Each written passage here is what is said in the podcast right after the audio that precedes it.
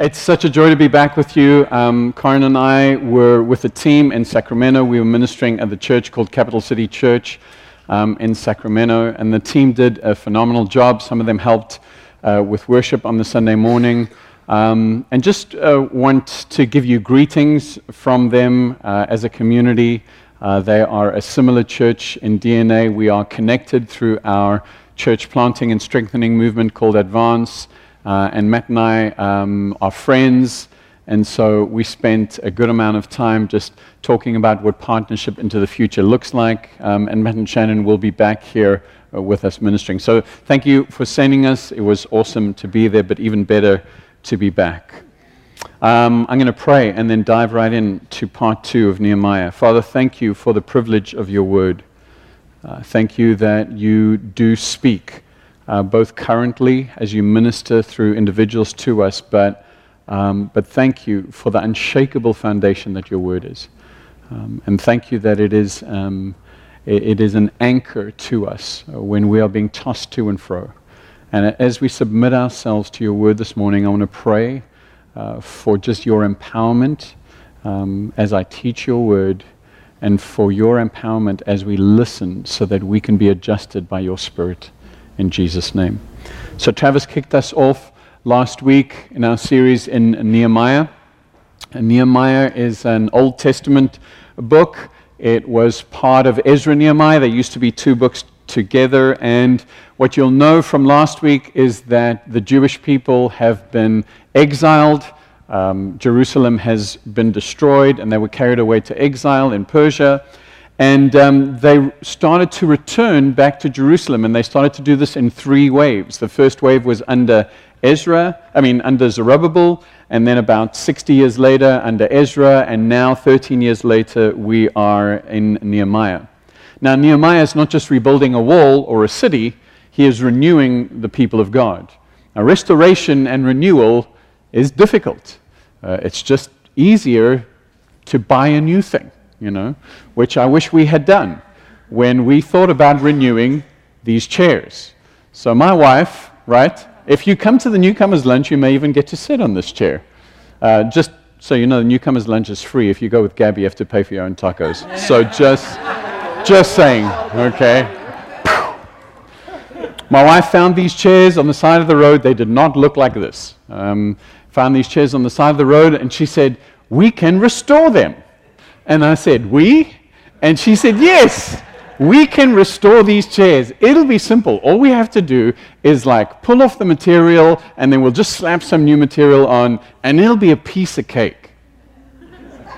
right? How many of you guys know it wasn't a piece of cake, right? These are not IKEA chairs, so they aren't made of cardboard, and so they were heavy chairs to begin with. They, they're also probably about 60 or 70 years old, so they were made really, really well, which means that it was incredibly difficult to restore these chairs. Um, it probably cost us, in terms of time, energy, and bad words that my children learned while I was restoring these chairs probably twice as much as it would have cost to actually just go buy those chairs, right? But there is a unique joy that we have by sitting on these chairs because this was once a piece of junk. This was once rubble. Um, and now we have we had the privilege of turning that into something that I think is, is quite beautiful. And, and that's what's happening in, in the context of Nehemiah. Nehemiah's heart is not like my heart it was when I was uh, you know, rebuilding those chairs. His heart is full of empathy and compassion for his brothers and sisters. In Nehemiah 1, he says that when he heard the words of the state of uh, Jerusalem, he sat down and wept and mourned for many days, and he was fasting and praying before the God of heaven.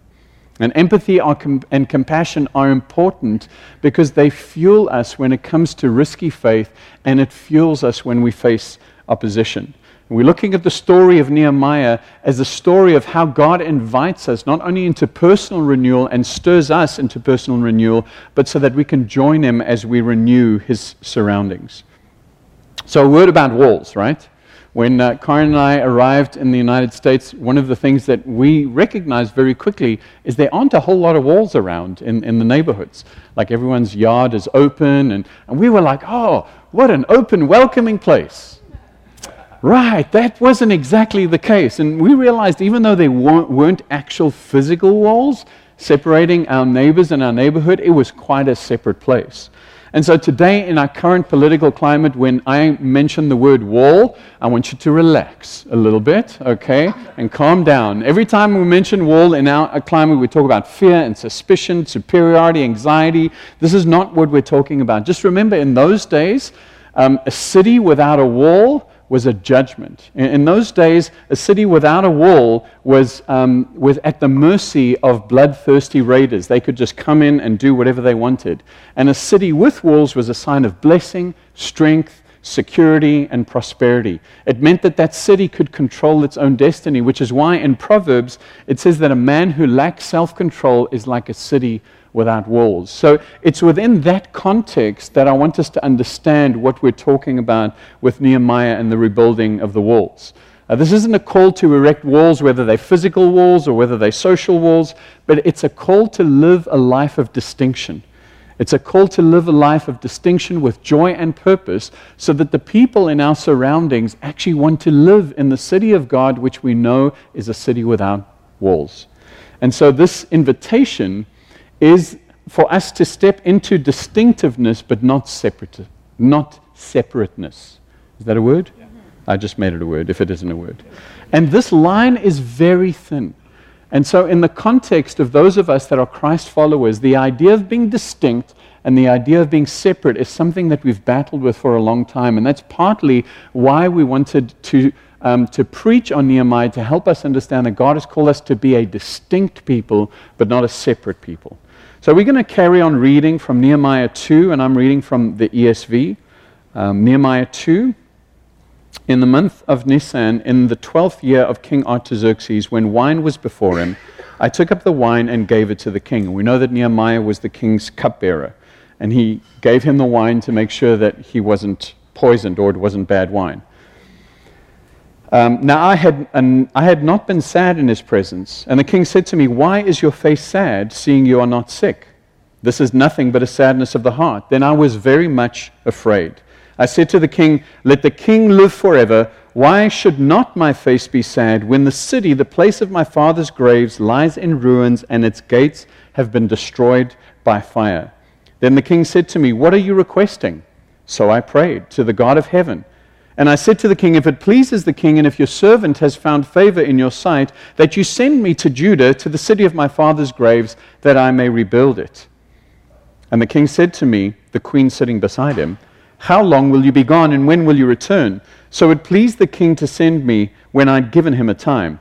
And I said to the king, If it pleases the king, let letters be given to me to the governors of the province beyond the river, that they may let me pass through until I come to Judah and let a letter to Asaph, the keeper of the king's forest, that he may give me timber to make beams for the gates of the fortress of the temple, and for the wall of the city, and for the house that I shall occupy. So he just keeps going, man. Um, and the king granted me what I asked for, for the good hand of my God was upon me.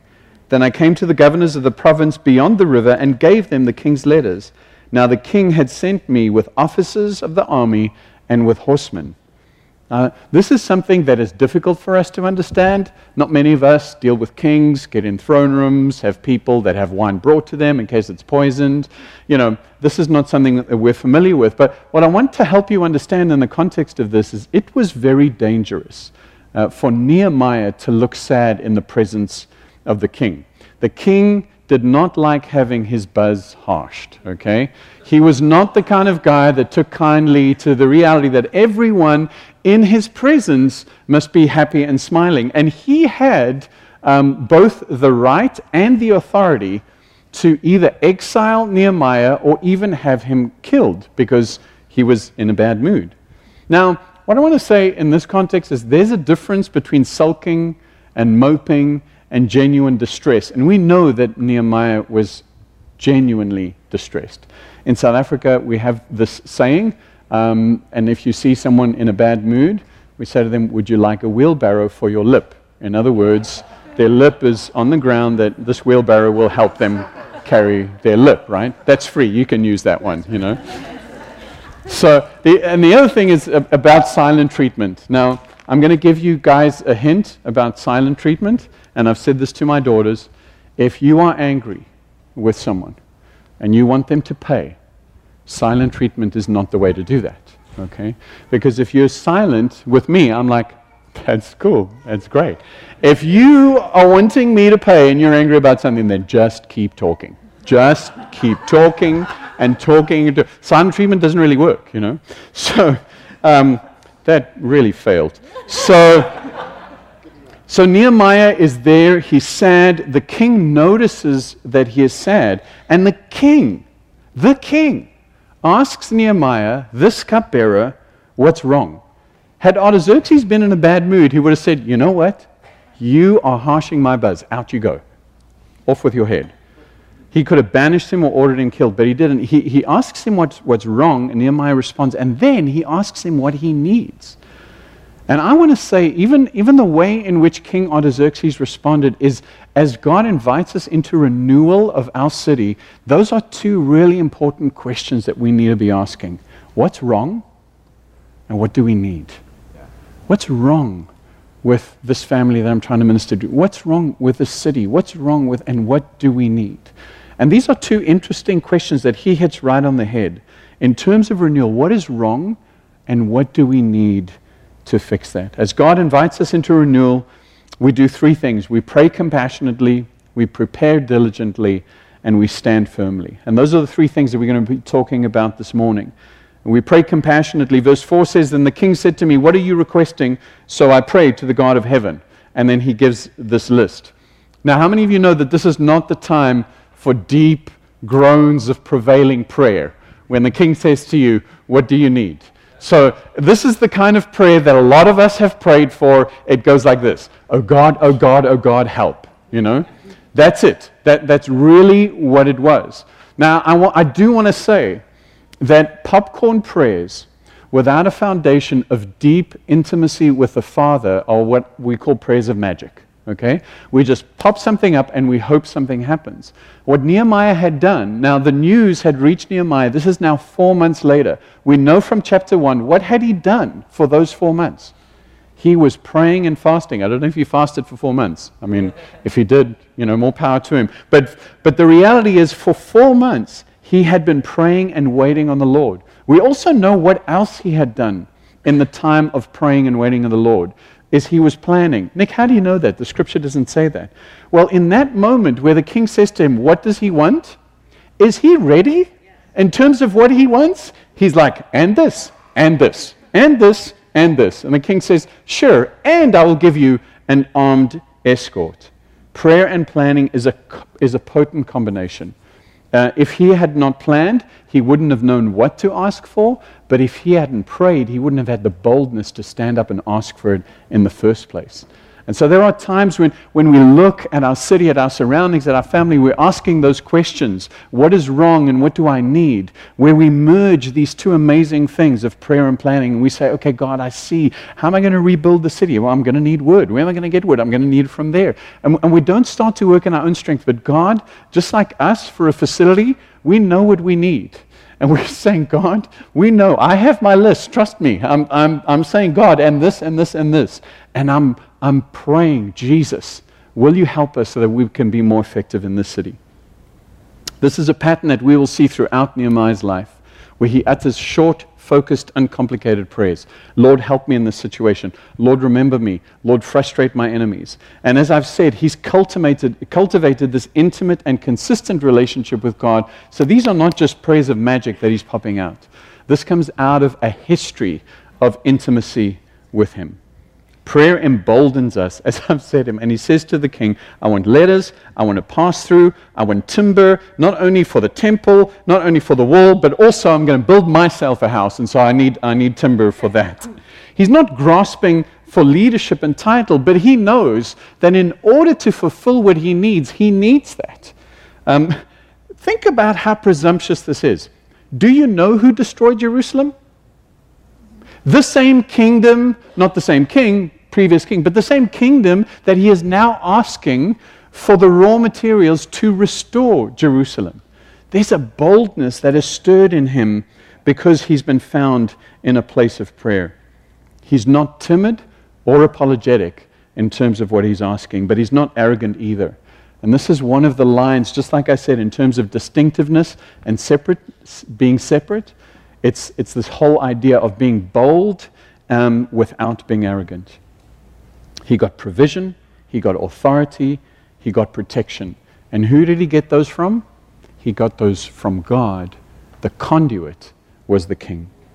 Is there someone in your life that God is saying, ask him, ask her, be bold? Is there someone that you in your life can say, What do you need? What do you want?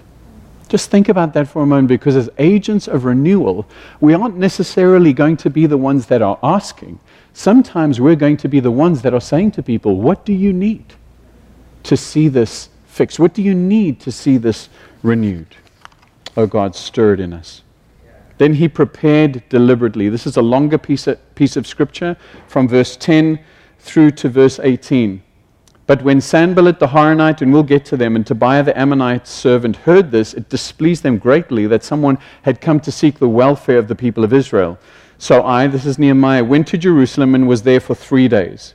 Then I arose in the night, I and a few men with me, and I told no one what God had put in my heart to do for Jerusalem. There was no animal with me but the one which I rode. I went out by night to the valley gates. I'm going to skip this. And basically, what he does is he goes and he ex- inspects the various gates uh, that are in the city wall. Now, obviously, um, you can have a wall, and if there's no gate, that wall isn't really helping you. So, gates were really important with regards to the protection of a city. Verse 15 When I went up in the night by the valley and inspected the wall, um, sorry, um, and the uh, I went out in the night by the valley and inspected the wall and turned back and entered by the valley gate and so returned. And the officials did not know where I had gone or what I was doing. And I had not told the Jews, the priests, the nobles, and the officials, and the rest who were going to do the work. We'll cover that next week. Then I said to them, You see the trouble that we are in, how Jerusalem lies in ruins because its gates have burned. Come, let us build the wall of Jerusalem, that we may no longer suffer derision. And I told them of the hand of my God, that he had been upon me for good, and also of the words that the king had spoken to me. And this is what I love. And they said, Let's rise up and build. So they strengthened their hands for the good work. One of the key things we need to do as we engage in renewal for the sake of the city and for the glory of God is that we need to investigate and get the facts. Let's be smart about this. Uh, now, going at night, there's a fine line again. Are you getting this thing with lines? There's a fine line between paranoia and smart. He was smart. He went at night and he went and he inspected what was going on. He took time to investigate and research what was really happening. His brother had told him, hey, this is what had happened. He'd arrived at Jerusalem and he'd seen the general state, but he went specifically to inspect what had happened. Sometimes we, in the context of the church, don't do that. Sometimes the state of the church and our engagement with the world, we often function on rumor, on hearsay, and misinformation. And one of the ways that we're going to be most effective in the renewal of our city for the glory of God is going to be that we actually have the facts. Clarify the difference between what you've been told and what is reality. Just recently, for, for Karen and I, the whole thing about the new school curriculum and what was going to be taught and what wasn't going to be taught, and all the hullabaloo about that.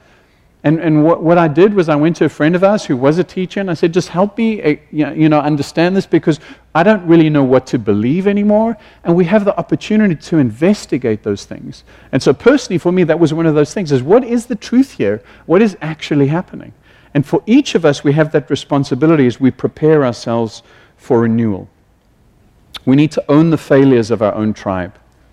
In Nehemiah verse, uh, chapter 1, verse 6, where, where Nehemiah prays and he owns the sins of Israel.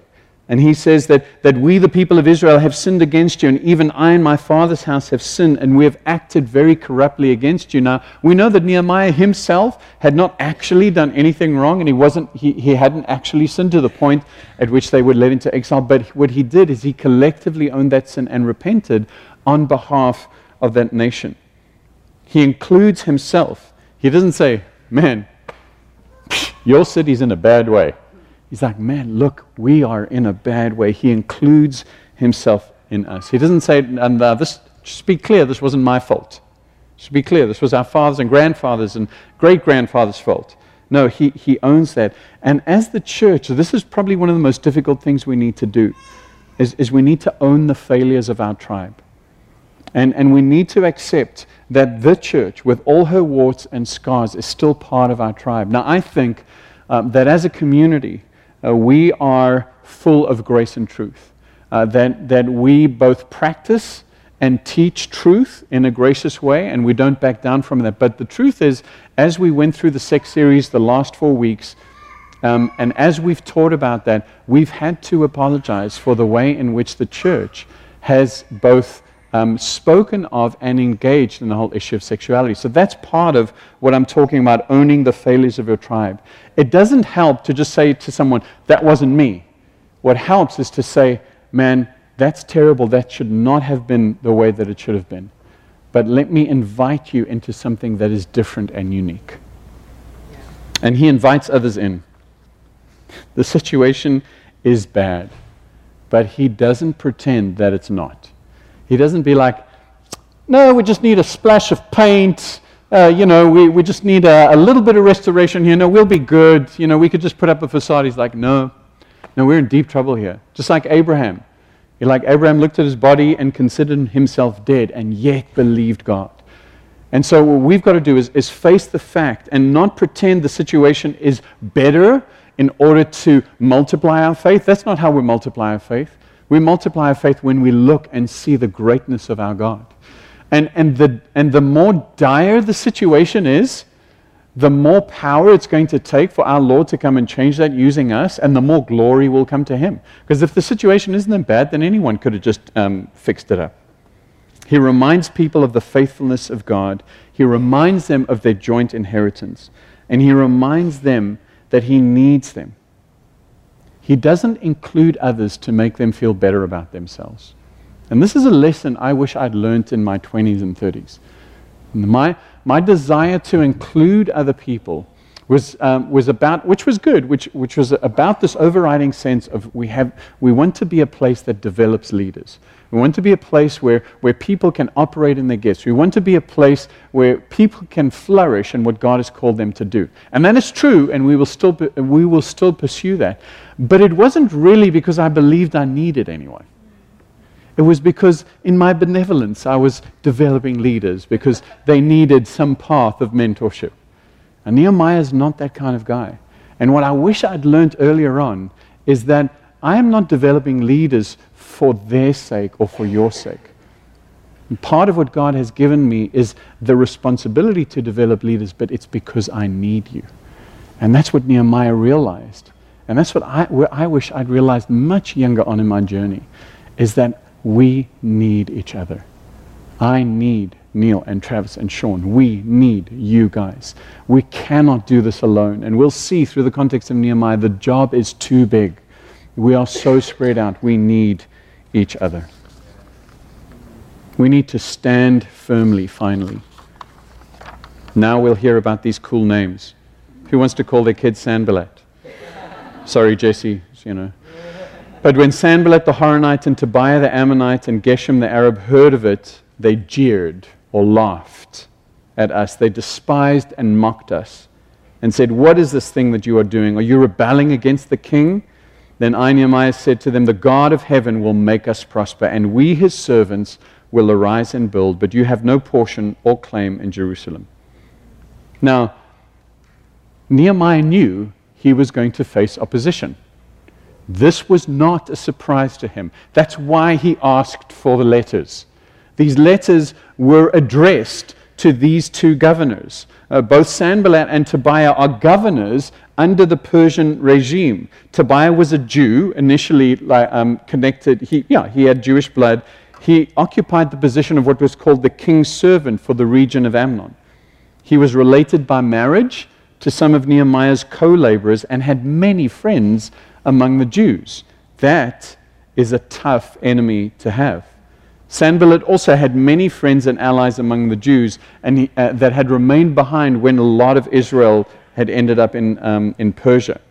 And like Nehemiah, we will face opposition from those that are in the faith and those that are outside the faith. And in the faith, I use in, in inverted commas. And this is how it will start. There will be mocking, ridicule, accusations, lies about the church and about our vision for renewal. None of this should be surprising to us. Jesus told us this. James tells us this. John tells us this. Peter tells us this. Paul tells us this. All of these men that wanted to work for the renewal of what God was doing knew that they would face opposition. But we also know who the real enemy is. Paul tells us that we do not wrestle against flesh and blood, but against principalities and powers. And so he understood that it is the enemy of our souls, it is the devil that is using people and in our environments to tackle what it means for humans to live a life of flourishing. But Paul also knew that it came through specific people. And oftentimes, what he did is he would name them. So, to Timothy, when he wrote a letter to Timothy, and uh, he's saying to Timothy, hey man, you've got to lead this church in Ephesus well, make sure you do a good job. Watch out for Alexander the goldsmith. He did a lot of damage to me. Now, he's not saying to Timothy, go and take him out. He's just saying, be careful because he's being used as an instrument. But remember where the real battle is. The battle is not in the physical, the battle is in the spiritual, which is why we started this with prayer, which is why we engage God to engage the enemy. Make sense? Yeah. Initially, we will face contempt, but if we hold our ground, we will face confrontation. This is a promise that Jesus gave us. Is because if, if they hated him, they will hate us. Now, let me give an aside here. Now, you can be hated by holding your ground on what you know to be a biblically faithful reality, or you can be hated for being a goober. That's not what Jesus is saying. Yeah, G O O B E R, for those that are taking notes. There is a difference there is a difference between being hated for the way in which you conduct yourself and for the positions that you hold that are biblically faithful. There, and we have to understand that difference. And we did a long series on suffering and trials, and there is a massive difference between that. But understand this initially, they laughed, they jeered, they despised, they mocked, but it will turn into confrontation. Now, we'll see in Nehemiah 6 this is, this is like something out of 007. Sanballat and Tobiah work with some of the enemies, some of the friends of, of Nehemiah, and they try and trap him in the temple. Um, and they try and kill him in the temple. And God rescues Nehemiah from that. And we'll see that when we get to uh, chapter 6. The devil's goal has always been the same from the beginning in the garden until now. He will use any means necessary at his disposal to twist in our minds the nature and the character of God to convince us that God is not loving, that God is not powerful, that He's not good, that He's not kind, that He's not able to do what He's saying, and that somehow in our own autonomy we will reach a level of flourishing without Him that is better than with Him. Whatever the issue is, that's always what it comes down to. This morning, as we were talking about sin, one of the things, sin is such an, an interesting word. People are, are, are trying to move away from that word. That you know what the core of sin is? Autonomy. I want to do things my way. And, and most of us think of sin as an action of some sort. Like if you sleep with someone or murder someone or. No. Sin in nature, in its nature, is wanting to live my life my way according to my rules. And that's what sin is. And so this morning, even as there was an, an invitation to see that, most of us are saying, Well, I haven't done anything wrong. Well, how individualistically am I building my life? And based on what I want or what God has called me to? What, what are the restrictions that I really push against, even in the context of this community? And what God is saying to me, I have called you to be part of a community of faith. I've called you not to live your life individually. That's why being part of a membership is both such a freeing thing, but it's also something that kind of squeezes us in where we actually say, okay, God, I can't do whatever I want to do and that's good for my character. In conclusion, we started the story in a king's throne room. Jeremy, you can come up. And so I want to invite us to end in a king's throne room, but a, a different king's throne room. Hebrews 4, verse 16 says that let us then with confidence draw near to the throne of grace that we might receive mercy and find grace to help in our time of need.